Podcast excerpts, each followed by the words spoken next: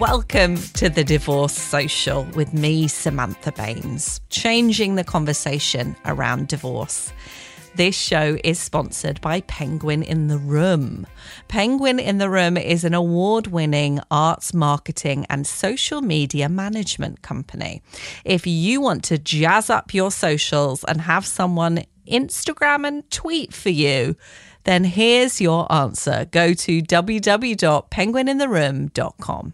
As always, hit subscribe to make sure you're updated about new episodes. And we love to hear from you on social media at divorcepod and at Samantha Baines. You can also email us. All the info's on our website, the divorce social dot com.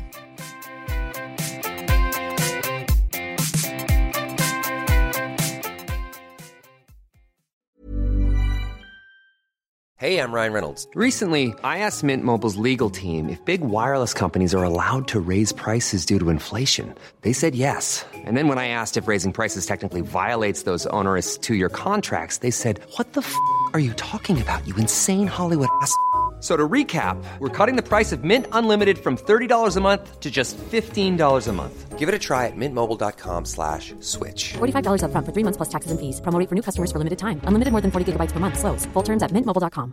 Hey, it's Ryan Reynolds, and I'm here with Keith, co-star of my upcoming film, If, only in theaters May seventeenth. Do you want to tell people the big news? All right, I'll do it. Sign up now and you'll get unlimited for fifteen dollars a month and six months of Paramount Plus Essential Plan on us. Mint Mobile dot com slash switch. Upfront payment of forty-five dollars equivalent to fifteen dollars per month. Unlimited over forty gigabytes per month. Face lower speeds. Videos at four eighty p. Active Mint customers by five thirty-one twenty-four get six months of Paramount Plus Essential Plan. Auto renews after six months. Offer ends May thirty-first, twenty twenty-four. Separate Paramount Plus registration required. Terms and conditions apply if rated P G. In this episode, I speak to Keena Crowley. I really enjoyed our chat. She's really switched on. She's a U S Army veteran and her partner was in the Army before their divorce.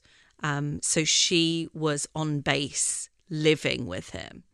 And the fact that she had to follow him around and move house depending on where he was stationed or where the Army told them to go was an interesting side to getting a divorce and the difficulties of marriage. She talks really openly about betrayal and being in an abusive and emotionally abusive marriage. And so there are trigger warnings for this episode for emotional abuse, um, and also assault is mentioned. Um, she's a therapist and a divorce recovery coach, and she talks about telling people one thing in her sessions where she was being a therapist and then not practicing self-care herself, which is very interesting as well. She's had a very varied life and um, she talks really honestly about that. So I hope you enjoy this episode. I am joined by Keena Crowley, U S Army veteran, divorce recovery coach and international speaker. Welcome to The Divorce Social. Thank you. Um, how does it feel, me welcoming you to The Divorce Social? Oh, you put such emphasis on that. I like the breath out that you took there as well. Yeah. Um, with where I am now, it, it really feels good. Maybe a couple years ago, not so much, but I'm in a, such a good space right now. And I guess it's your job now as well, because you're a divorce recovery coach. So you kind of have to be okay with it because you're hearing a lot of it. Yes, yes. So um, do you want to take us back to how long ago you got divorced yourself and where you were in the world and your life at that time? Oh, okay. So um, my official divorce date was in March twenty twenty-one. Wow, it just hit two years.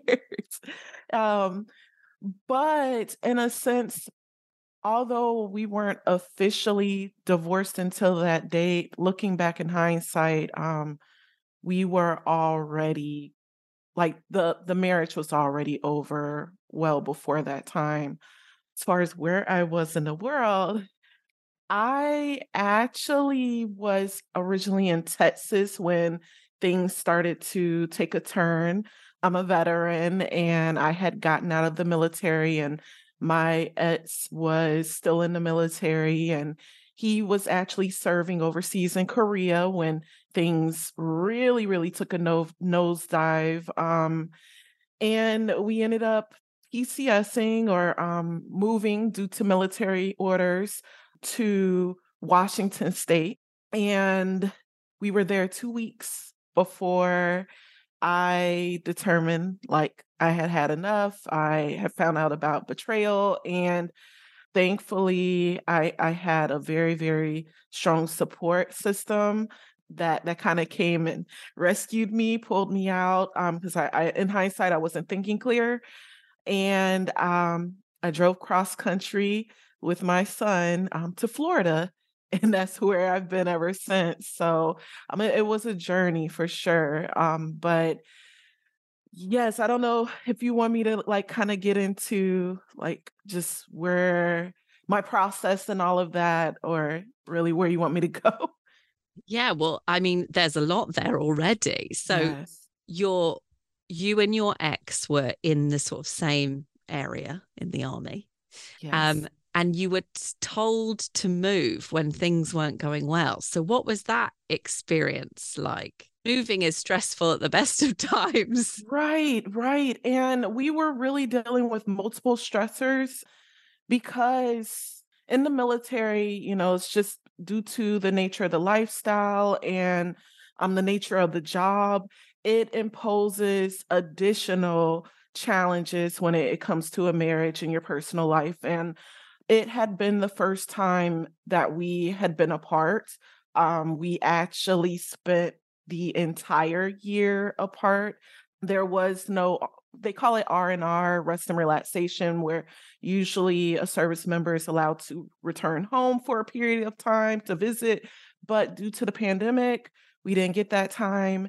And also around that time, um, I had started finding things that just didn't seem right and was just kind of pointing towards betrayal. It was those things where in you, you your mind kind of sees it for what it is, but your heart is like, oh, maybe it's not, you know, and giving it benefit of the doubt and accepting the excuses. And I had found just one too many things that I, I said, you know what, this is too much. We're done. So in a sense, I had ended things with him where like cold turkey, I wasn't, um, wasn't answering. I was like, don't say I love you, all that stuff. I was already detaching, but with the pandemic happening and, um, it hitting pretty hard in Asia at that time before it hit the States, my heart was like, oh, you know, I'm worried about him. He is over there. I, that love was still there. So it made it really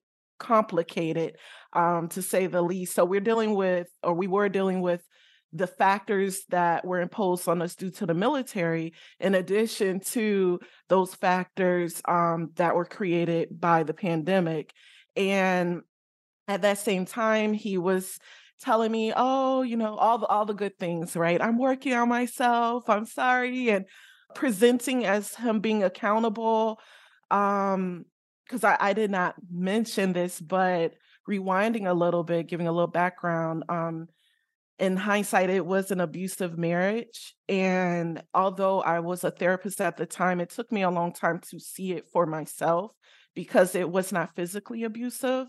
The physical abuse would have been a lot more clear, but um, it took a while for me to realize that it was very emotionally abusive. And so with that, I I had reached my limit. But like I said, with the pandemic and what he was working on, or at least telling me what he was working on, I started to soften up and, you know, start put, putting my guard back down and opening back up, and eventually getting to the point where, as it grew closer to time for him to return, I would we were talking about reconciliation, um, let's make it work, clean slate, um, do over, start over type stuff. And so that was the expectation when he came back to the States.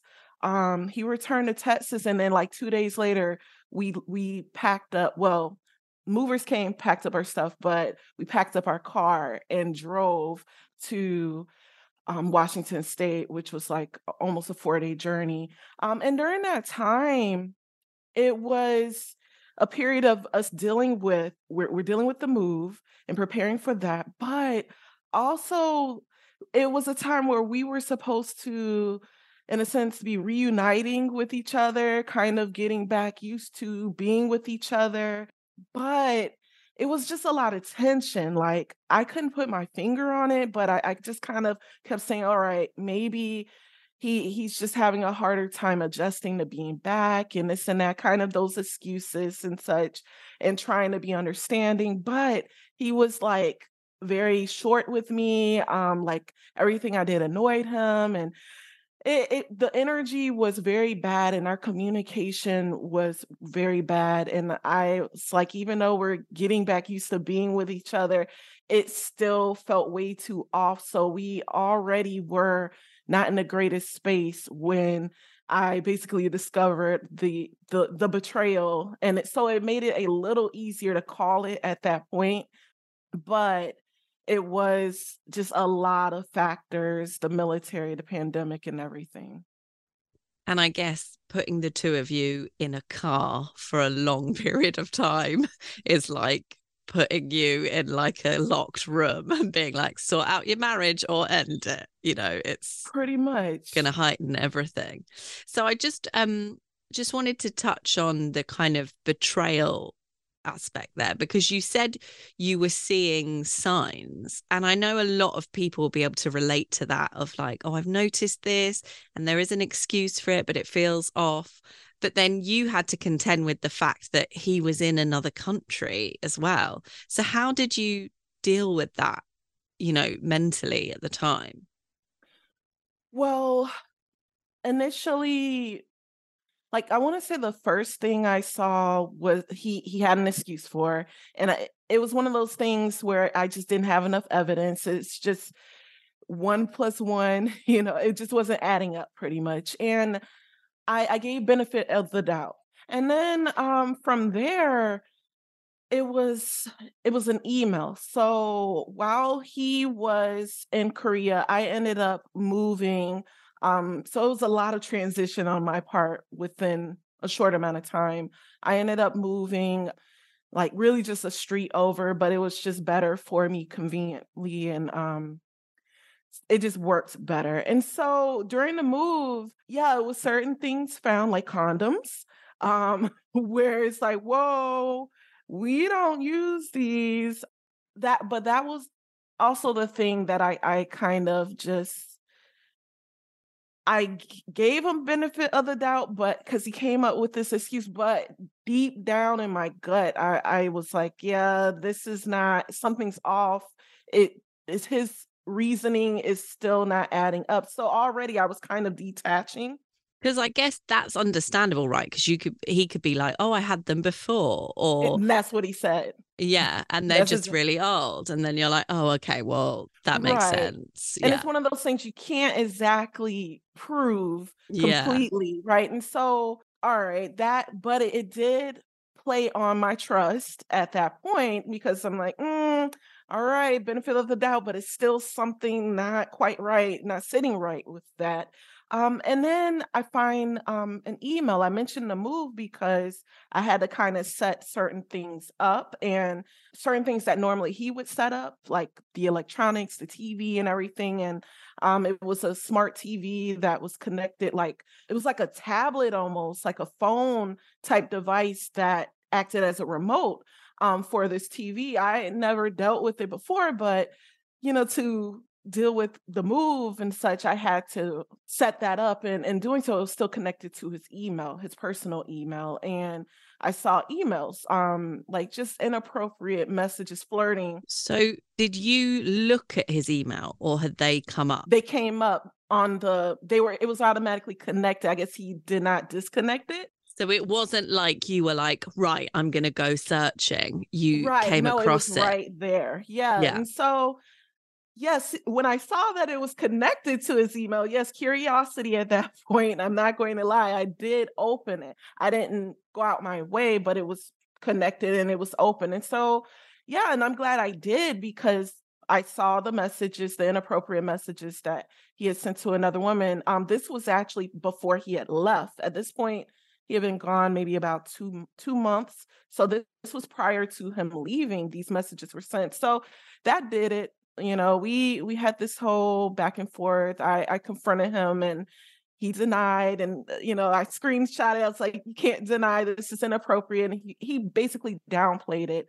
Um, oh, that was nothing. Um, she's nothing to me. It's not like that. She's just a friend, blah, blah, blah.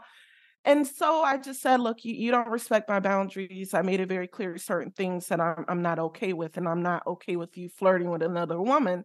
And so, yeah, that's where we, I told him I was done. And I, I really did have hard boundaries, but it made it harder for me to just leave due to the military and everything. Um, I was living on post in housing, and that's a process. I, I was living in Texas where I have no family.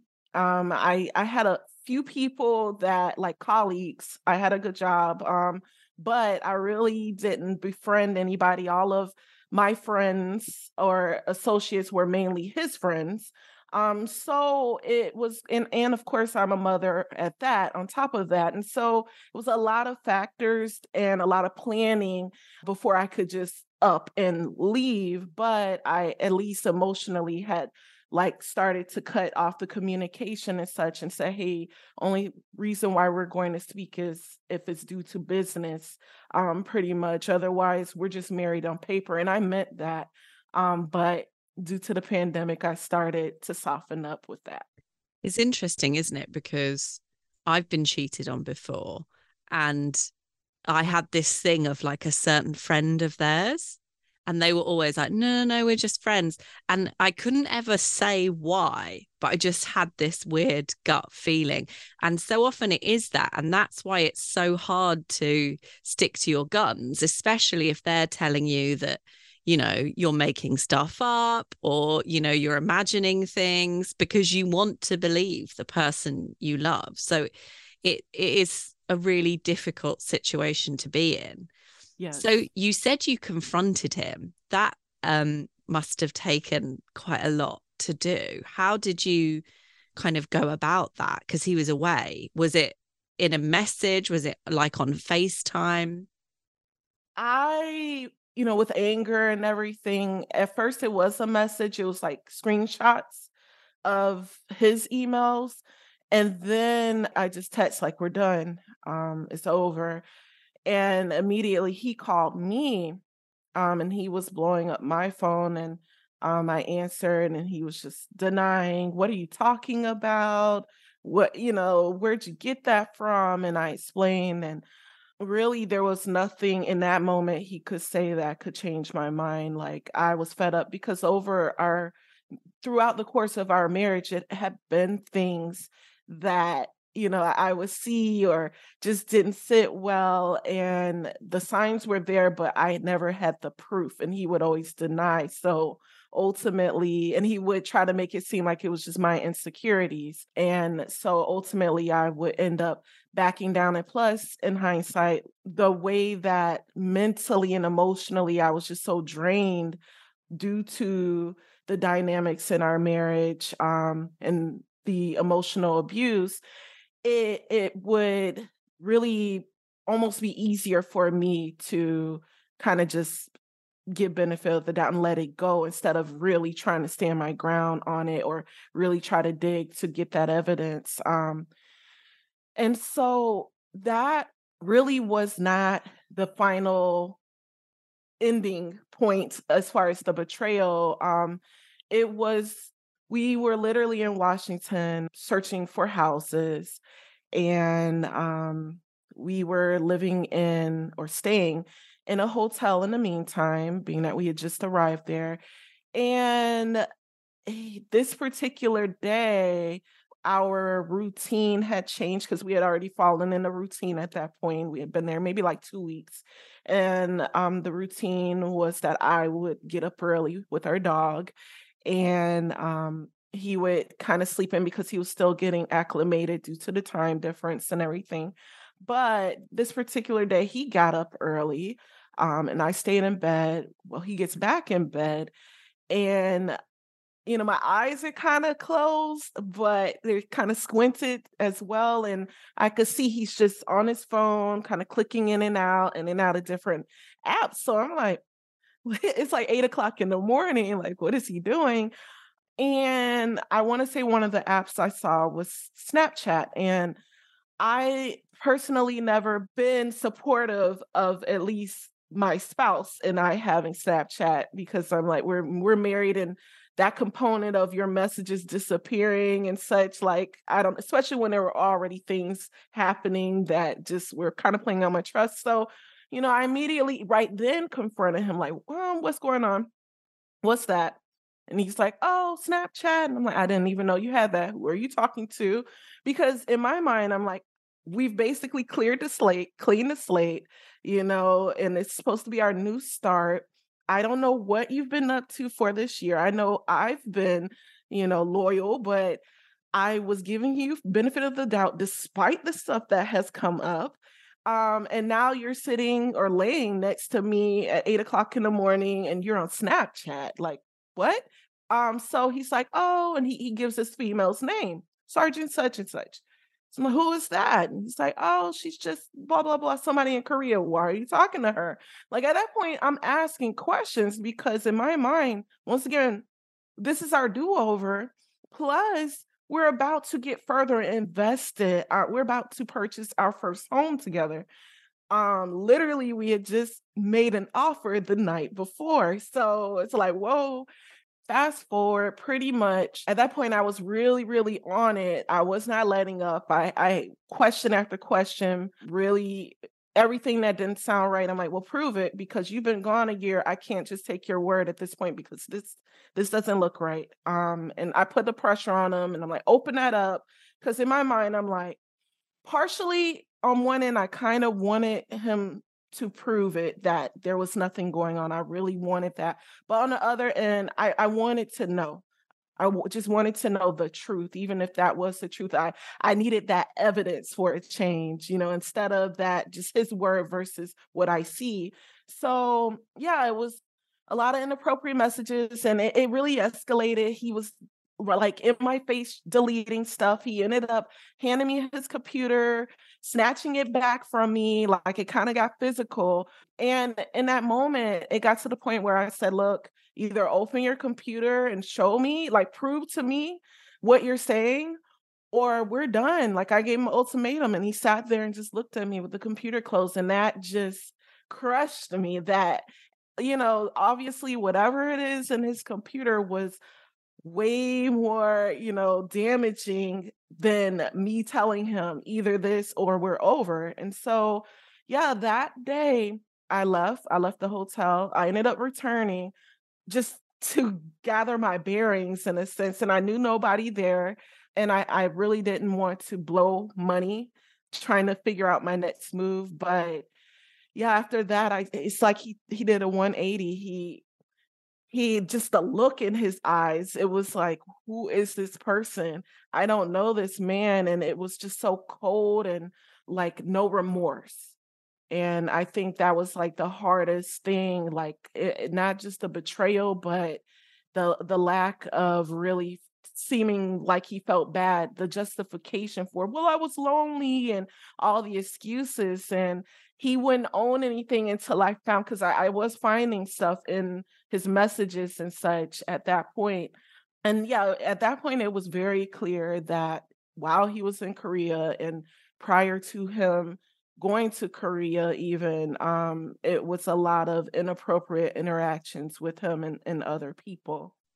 That's a lot to go through, isn't it? But I think a lot of people will be able to relate to that thing of, you know, I remember one of my exes who cheated on me and sort of confronting them. And yeah, that cold look, when you said that cold look in their eye, and when you're like, who are you?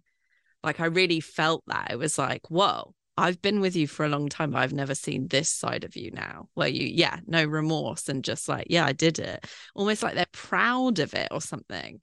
Um, and it's, it's interesting about Snapchat, isn't it? Because social media is sort of making it easier for people to hide things, because like yeah. you said, people don't know Snapchat. You can send pictures or videos and then they disappear after you've watched them.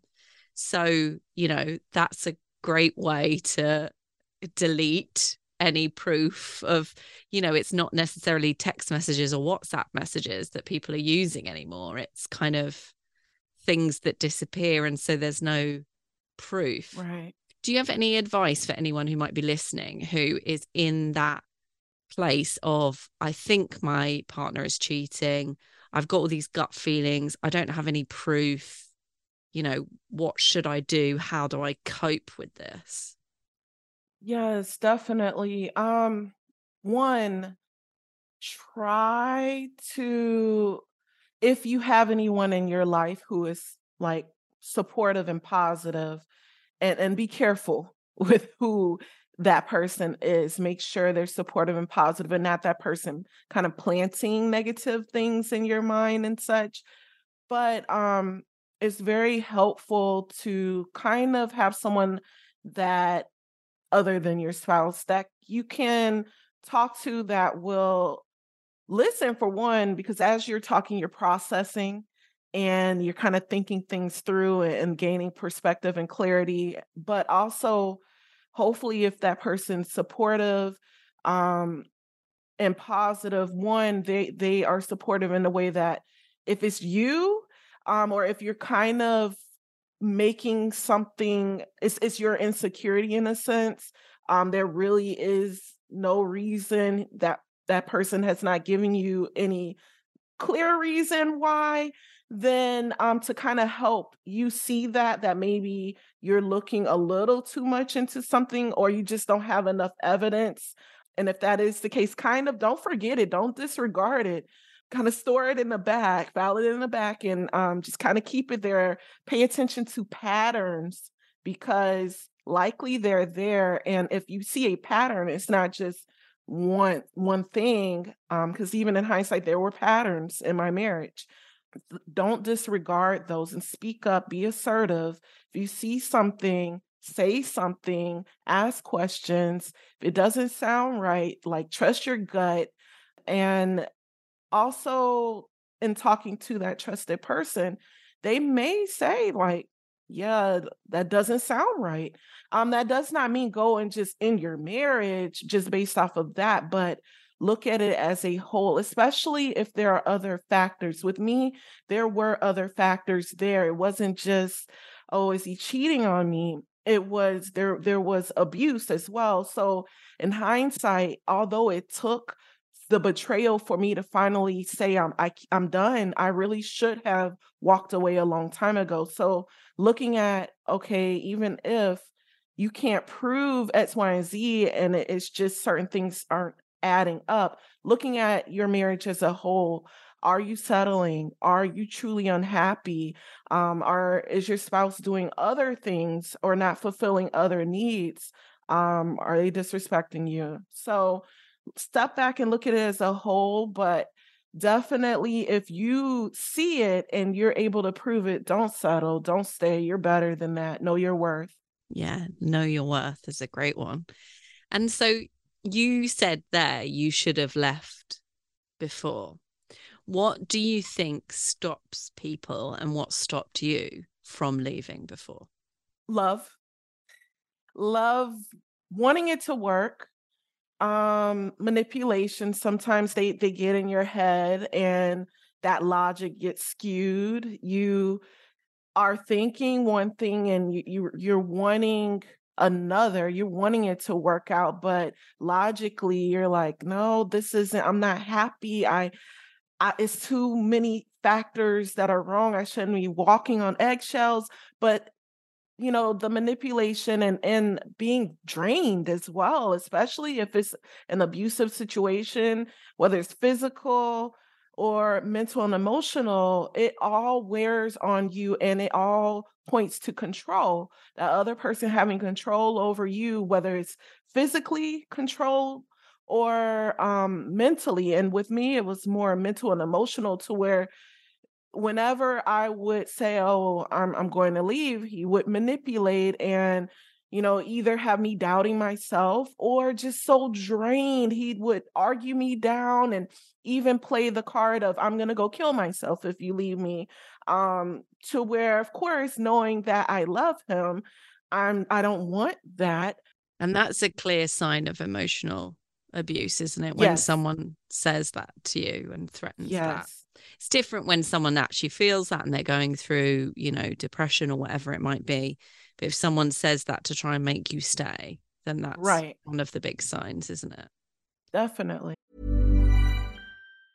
Hey, I'm Ryan Reynolds. Recently, I asked Mint Mobile's legal team if big wireless companies are allowed to raise prices due to inflation. They said yes. And then when I asked if raising prices technically violates those onerous two-year contracts, they said, what the f*** are you talking about, you insane Hollywood ass f- So to recap, we're cutting the price of Mint Unlimited from thirty dollars a month to just fifteen dollars a month. Give it a try at mintmobile.com slash switch. forty-five dollars up front for three months plus taxes and fees. Promo rate for new customers for limited time. Unlimited more than forty gigabytes per month. Slows full terms at mint mobile dot com. Ever catch yourself eating the same flavorless dinner three days in a row? Dreaming of something better?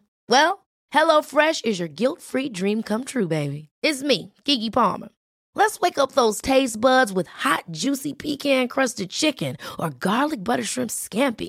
Mm. Hello Fresh. Stop dreaming of all the delicious possibilities and dig in at hello fresh dot com. Let's get this dinner party started. Everyone knows therapy is great for solving problems, but getting therapy has its own problems too, like finding the right therapist, fitting into their schedule, and of course, the cost. Well, BetterHelp can solve those problems. It's totally online and built around your schedule. It's surprisingly affordable, too. Connect with a credentialed therapist by phone, video, or online chat, all from the comfort of your home. Visit better help dot com to learn more and save ten percent on your first month. That's BetterHelp, H E L P. Ding dong, it's the ad break. This podcast is sponsored by Penguin in the Room, an award-winning company that can manage your business's social media.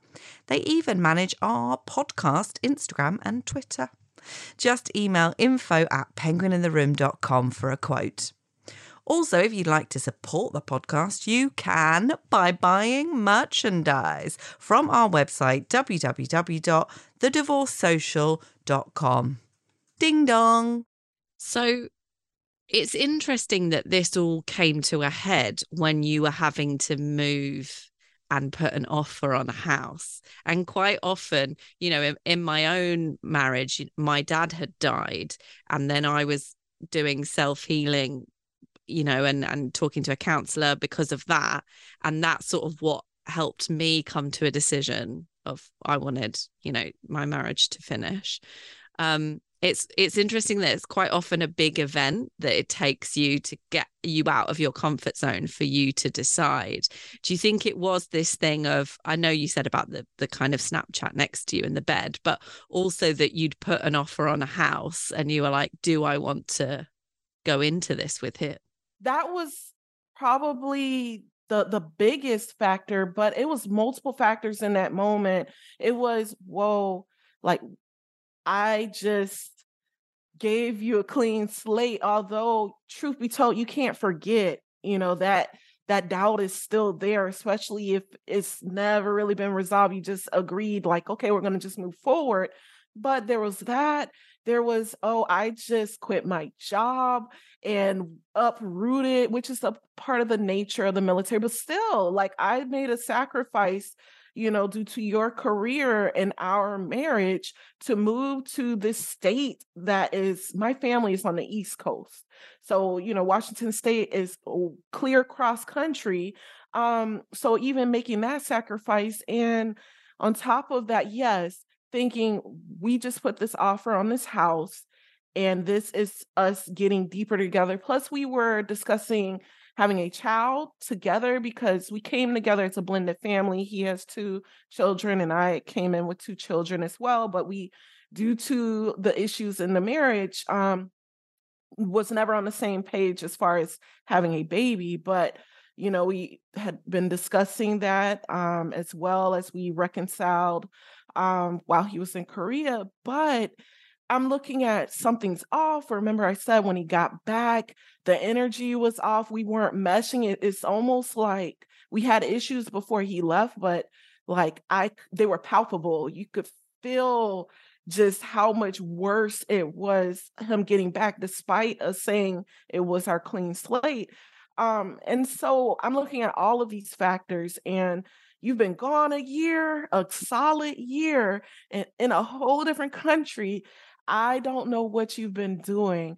Um, so, but yeah, mainly me putting the pressure on him right then and there was mostly the house. I'm like, we need to know today. And it's, it's funny because that happened like as soon as I'm opening my eyes pretty much that morning, and maybe about an hour or so later, because that argument lasted a few hours, um, or that round of it rather lasted a few hours. But during that time, I get a text from the realtor saying that our offer had been accepted.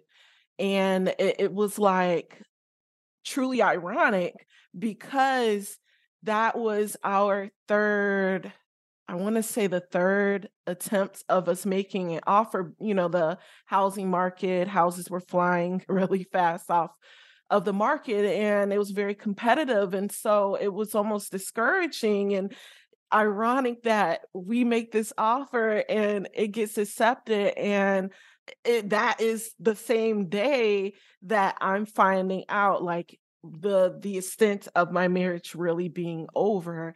And I'm telling him, like, there's no way we can move together. There's no way, like, I'm about to call a realtor now. And he's like, no, we could keep the house. It's like, what? No way. And so I, I called the realtor. I didn't go into detail, but I was able to back out um, of the offer. And honestly, I'm grateful. I am so grateful. I don't believe that that was just luck. Um, There's a reason why we woke up that morning. Our routine was totally different. Like I needed to see that because I I know I would have been stuck and miserable in a house. And, and I would have been a lot more, it would have been a little harder for me to make that decision to leave, knowing that we had that level of investment together. Yeah, of course. And so, you know, you, you did leave, mm-hmm. and you went to Florida. You said, um, to be closer to your family. And so what what was that like? Did you have your son with you, did you say? Yes, yes. Did you immediately go and like rent somewhere? Did you go and stay with a family member? Even making the, the decision to move to Florida didn't just come to me very easily.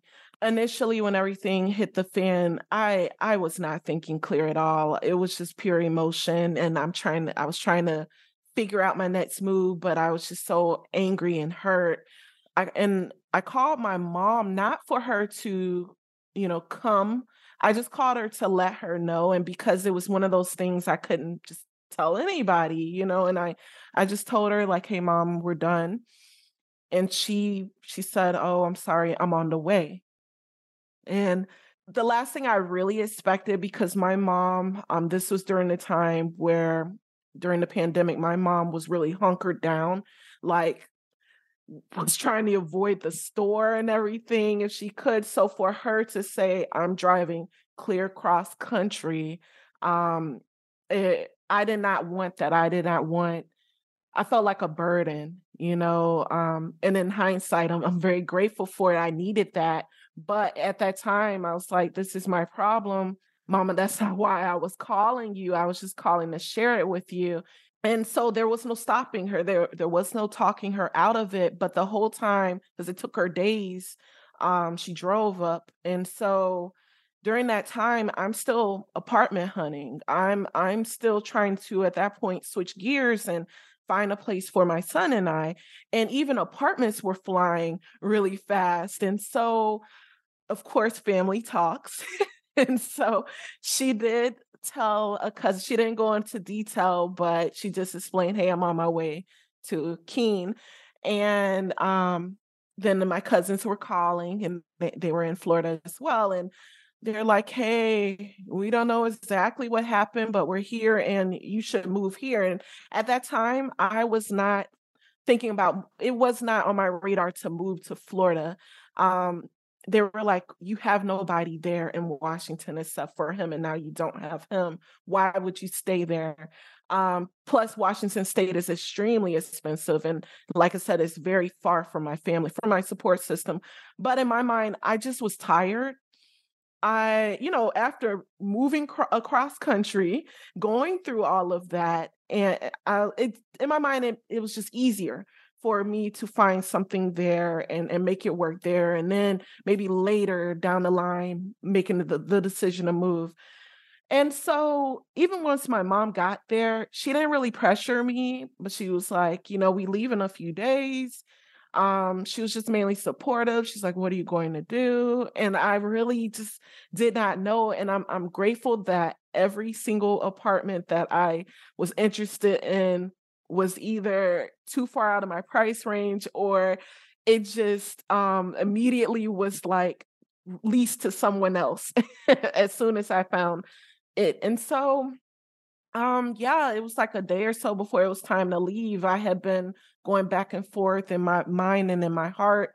And I, I it was still reluctant that I, I left, but I, that last day that I was there, it, it kind of opened my eyes and made me shift towards making that decision to go to Florida, because I had to return to the hotel, that the room we had shared together, to just get a few more items that I left initially. And I asked him to leave, and initially he was, you know, refusing to leave. And I said, eh, it's not a good thing for you to be there, not just with what's going on between us, but my mother is angry and we don't, we don't need those problems. So come to find out, I did a scan of the area when we pulled up to the hotel, and he was like, it's really hilly in um, Washington State. He was up on a hill across from the hotel watching me. And that, that just gave me such an eerie feeling. And it, it solidified that I needed to go, because that was kind of um, uh, what I could expect if I were to stay, you know, probably some stalking and such, and um, still that control over me. And so I, I actually felt freer once we made it to Florida. And um, I did stay with a cousin initially, but um, it's just so funny how things happen the way that they do, and you don't know what you're being prepared for at the time. Because months before he returned from Korea, we had already talked about buying a house once we got to Washington, but I noticed he was blowing the money in Korea. Um, we had a joint account, and then we had our own separate accounts, and he was pulling like a lot of money from the joint account, and I couldn't see what he was spending it on. Um, but he claimed it was food, but I'm like, that's kind of selfish. Like, you have a family, the amount that you're spending, and he didn't change. So I started kind of funneling money, and I told him, like, We we are about to make a move. We need money, especially getting ready to buy a house. We have to be prepared for this. So thankfully, by me doing that, at that time, I thought it was for our next step together. It was really preparing me to be able to leave him. So when I left and went to Florida, I stayed with a cousin like a week and a half. And I really needed that, because she was just someone I could talk to. I trusted. She stayed up with me, ate ice cream with me, you know, and just kind of allowed me to vent, watch movies with me, distracted me, um, allowed me to process. And then the whole family was actually very shocked at how quick I found a place. Um, and I actually moved maybe like three miles away from my cousin that was very supportive, and had gotten a house for my son and I, and really was able to kind of just get get my bearings and adjust and go through, start going through my grief and my phases, um, because I didn't have to rush into work, um, since I had saved up a, a decent amount of money. So it worked out. It's so strange, isn't it, that when you're going through like one of the most emotional times, like the breakup of a marriage, that you have to think about all these practical things. And I remember I was just you know, because I was trying to take over the mortgage of the house we were living in, which is where I live now. And I remember at the time I was like going through all these practical motions, but like not really, my head wasn't like switched on because I was in the middle of, you know, all these feelings.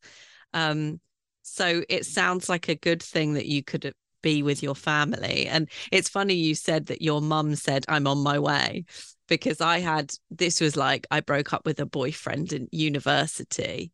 And I remember I rung my dad to cry at him. And my dad was like, I'm on my way. And he drove from London to Edinburgh, which is like the other side of the U K. Oh, wow. Um, um, like through the night to come and get me. And I was like, no, you don't have to come and get me. But then I was also like, oh my God, do come and get me, because this is exactly what I need. I need you to come and take me away from all this horrible thing, all this crying. So um, it is interesting that family, quite often they know, and and also, you know, with a parent or with a close friend or someone that you confide in, you know, quite often, even though you're saying, no, I don't need you to do that, quite often they know and they just do the thing, which is, you know, we're very lucky to have have had that. Yes. So you so you moved to Florida, you got this new house, you're closer to your cousin and your family. How did you then start recovering? Like, what was useful for you at that time?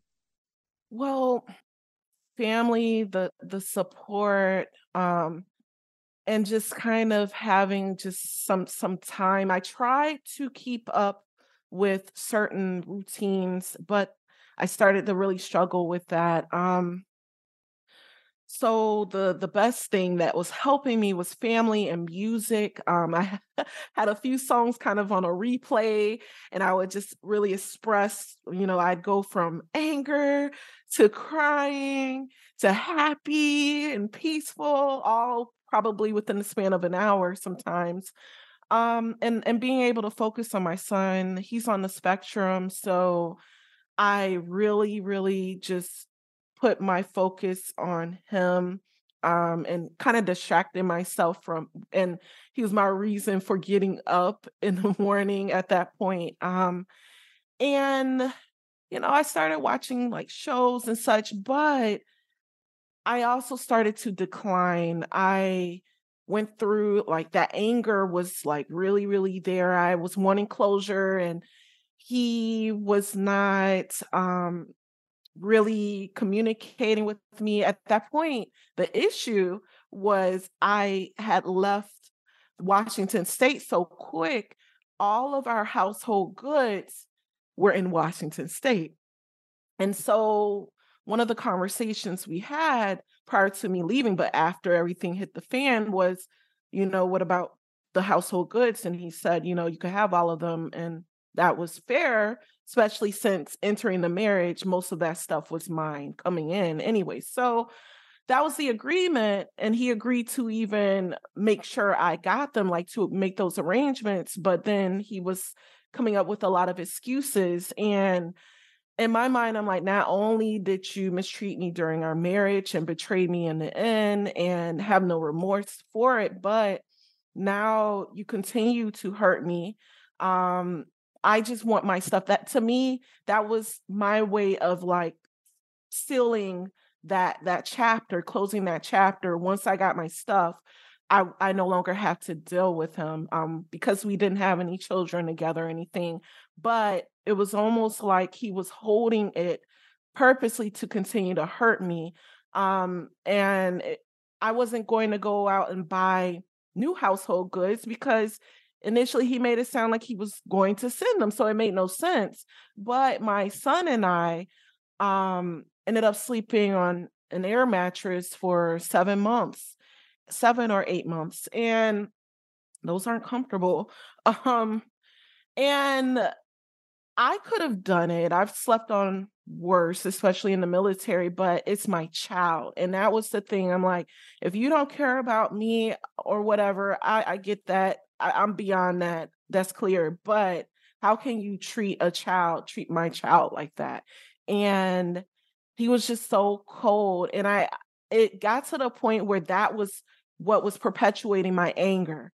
Um, initially, it was me trying to still just get answers and closure on the betrayal piece, but eventually it shifted to, you know, he's still hurting me. He still has power and control over me, even in the aftermath. Um, and so I had to t- take a drastic step in order to get my belongings, a step that I said, you know, I would never go there, but I had to contact his command and and explain to them the situation. And at that point, um, it, it was ugly. It was already ugly prior to that, but, you know, I kind of had to hit him where it hurt and exert control that way.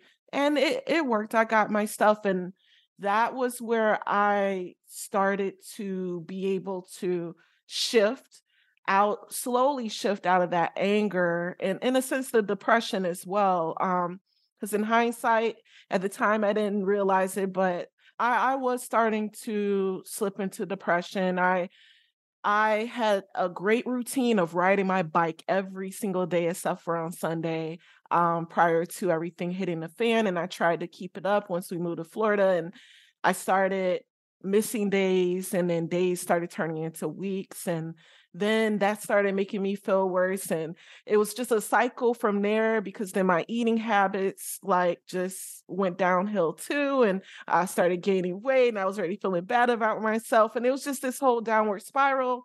Um, but once I got my stuff, got my belongings, I, I felt free. I felt independent of him, like, because being still dependent on him to do something and him having that power of withholding that from me was just so, you know, I just felt so helpless. And so get, getting that control over my life and finally severing and being able to say, okay, now this is over, our communication and all that can cease, and I can finally move forward. Um, it, it was just so liberating. And I still went through my process, because after that, um, I ended up actually moving again, getting a job, um, and moving again and purchasing a home on my own at that point. Cause the, the first house was just rented, but I purchased a home on my own, and everything seemed good. But beneath the surface at that point, um, I was no longer angry, but I was afraid. And that fear was, um, I, I can't let anyone hurt me again. I will never allow anyone to hurt me again. So therefore, I will live in my bubble with my son. And um, my mother, at some point, had started saying, like, you got to get out. You you have to live life. You're too young for this. And I'm like, no, I'm fine. I, I just, just my son and I. And, um, you know, I would pour into people at work because I was a therapist.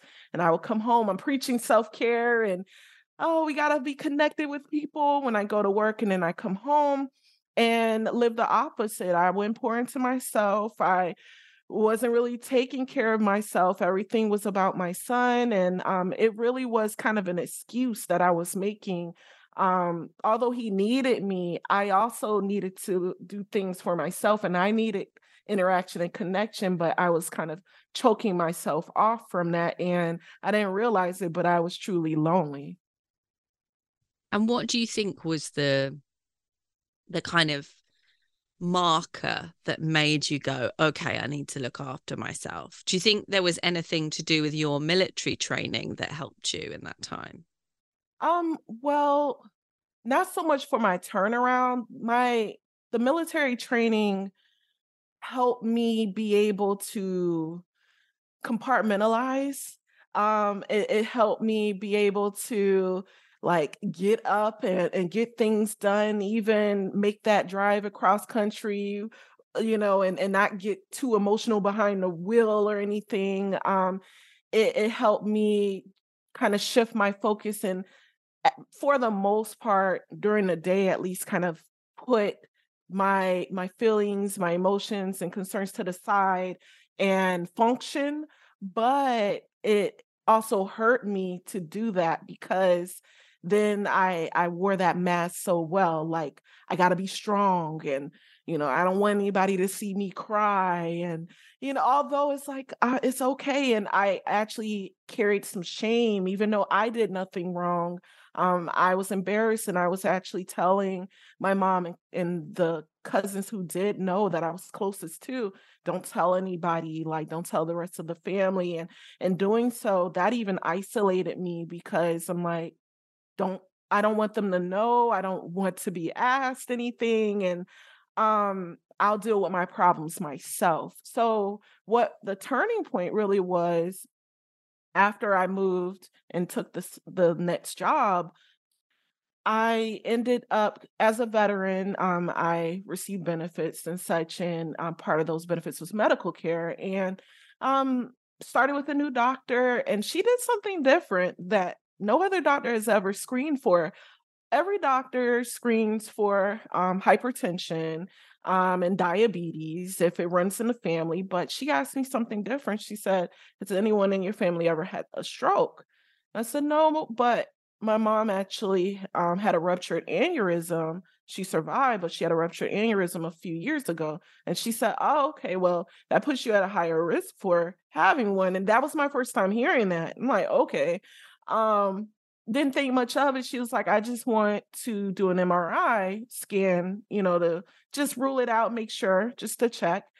And I was like, all right, so go through the scan, waiting on the results, sitting in my office one day at work. And I get a call, and it's a nurse who really had no tact. She did not have good bedside manner at all, um, because she just jumped right in and, and said, you you have an enlarged blood vessel um, in, in your brain, pretty much. And I'm like, what does that mean? And I, part of me knew what that meant, but I needed to hear it in layman's terms. I just needed her to spell it out. And she said, um, you have a, a aneurysm, a brain aneurysm. And in that moment, the world stopped. Um, my world stopped. I first, my mind flashed back to, you know, the few years prior, where I remember seeing my mother sitting in that, or laying in that hospital bed, unresponsive, and hearing Code Blue left and right on that floor that was specifically designated to people with either brain brain aneurysms or strokes. So my mind jumps to that, and then it fast forward to pretty much my life. You know, it, it jumped to when I was thirteen and I was molested, or when I had my first child at age fourteen, and I made a promise to her that I would be the best mother I could be. You know, it jumped to age eighteen when I was homeless, or age twenty-three when I joined the military. And then I turned around and had to leave my children and deploy. And I returned where my body came back, but not my mind. And then, you know, my marriage and the abuse I went through, and how I had gotten out of it and gone through that horrible divorce, and had gotten through that, and all these things that I had overcome all came to my mind. And in that moment, I realized that I had a choice. Like, I was not really living life. You know, if, if God was trying to call me home, I wasn't ready to go. Like, it forced me to see that. And um, once that initial shock, because it was almost like being told you're going to die, like getting that kind of call. Um, and I felt like I had a ticking time bomb just thinking about my mother. And the difference is, we didn't even know my mom had an aneurysm before it ruptured. Um, and so I, I followed up with a neurologist shor- shortly after that. But yeah, a lot of anxiety, just a lot of kind of mulling in my own head about it and trying to process what it means. And, you know, does this mean I have to start making funeral arrangements and arrangements for my son if I, I don't see him, you know, grow up well, and just all these things. And um, I talked to the doctor, and they said, actually, it's more common than people realize to have an aneurysm and to live a full life. It's just certain things that have to be monitored. Um, and so getting that news, I had hope. Um, but I also had a choice. I could continue to live like the dead woman walking that I had been living as, or I could live in fear of, so, you know, dying any day, or I could focus on making the best out of whatever time I have left and truly living, truly thriving, not just surviving. And that's really the choice that I, I chose to make. And in doing so, I started to really, really do the work on myself. I started taking better care of myself. I started connecting with those people I had cut off, you know, due to shame and embarrassment. I started to really take that look back at that, at my marriage, and without that anger, you know, I was able to look at it and actually look at what was my part in that. Um, because all the time I had been the victim, um, and blaming, it was him, he cheated, he abused me. But I looked back and I was able to see, okay, but you didn't leave sooner. You know, you were making excuses for it. You weren't speaking up. You weren't assertive. You weren't setting boundaries. There were certain things in the beginning that were red flags that you didn't heed to. You still went ahead and said, I do. You didn't take time to really get to know him before getting married. It's just a whole list of things. And I didn't use that to beat myself up. I used them to learn and grow.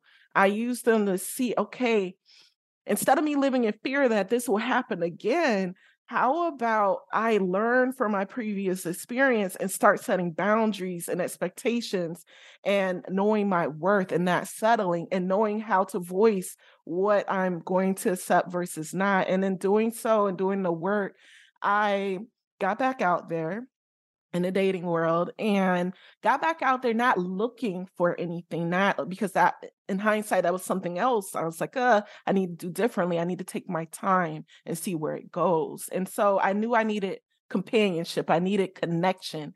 Um, and I made it very clear, that's really all I'm looking for, and wherever it goes, that's where it goes. But actually, the day that I got out on the dating scene was the day that I met the greatest love ever. Um, Didn't know it at that time, allowed it to develop and grow and start off as a very strong friendship.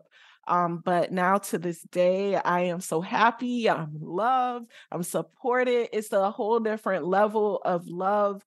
And I that that is really what led me to what I do today. Wow. So I, I, I mean, for anyone listening, I don't your story is incredible, but I don't, I don't want to sound insensitive, but I don't want people to have to wait for a divorce and a brain aneurysm to do what you've done. Do you know what I mean? Right. So to, just because I'm wondering for you, so what's going on with the brain aneurysm now? Is it just a thing that's monitored and you just take precautions? Yes. Yes. So, um, I follow up with the neurologist, and um, they do an annual scan, and they just monitor it to make sure that it's not getting any larger. Um, when I was initially diagnosed, um, they said it was very small. Um, so no need for like a stent or anything like that. No surgical procedures required. Um, just monitoring, and for me to make sure that I just certain things I have to be careful, making sure I'm not going and lifting like a hundred pounds and um, smoking, um, avoiding that, as well as anything that will really elevate my blood pressure. So um, just a few precautions, but for, for the most part, I'm able to just live a normal life. And honestly, in that t- at that time, it was at the front of my mind, but now I'm just focus on living, you know, focus on being the best version of myself and making the best out of life. And I realized that tomorrow isn't guaranteed to anybody, regardless of if you have a diagnosis or, or not. And so I can't live my life in fear. And I realized that that was what was keeping me stuck. So I, I just, I, I don't, I think about it enough to where I'm like, okay, I gotta be careful in some regards, but I don't have to like walk on eggshells in my life. I, I am able and I should live my life to the fullest. I love that. I think that's a brilliant place to finish. Thank you so much. Can you remind, uh, can you let people know where they can find you online? Because you are a divorce recovery coach as well. Yes, yes. So I am on all social media platforms. Um, and my handle, my social media handle is coaching with Keena, K E E N A. Um, and um, also I can be reached via email, info at I am Keena Crowley dot com, or you could go on my website, My Thriving Life Academy dot com. Amazing. Well, thank you so much for sharing your story with us. Thank you so much for having me. And we're so glad, I'm so glad that you're happy and in love and thriving and living life to the fullest now. Yes, yes. So I, I want that for all women, for sure. Thank you so much. Thank you.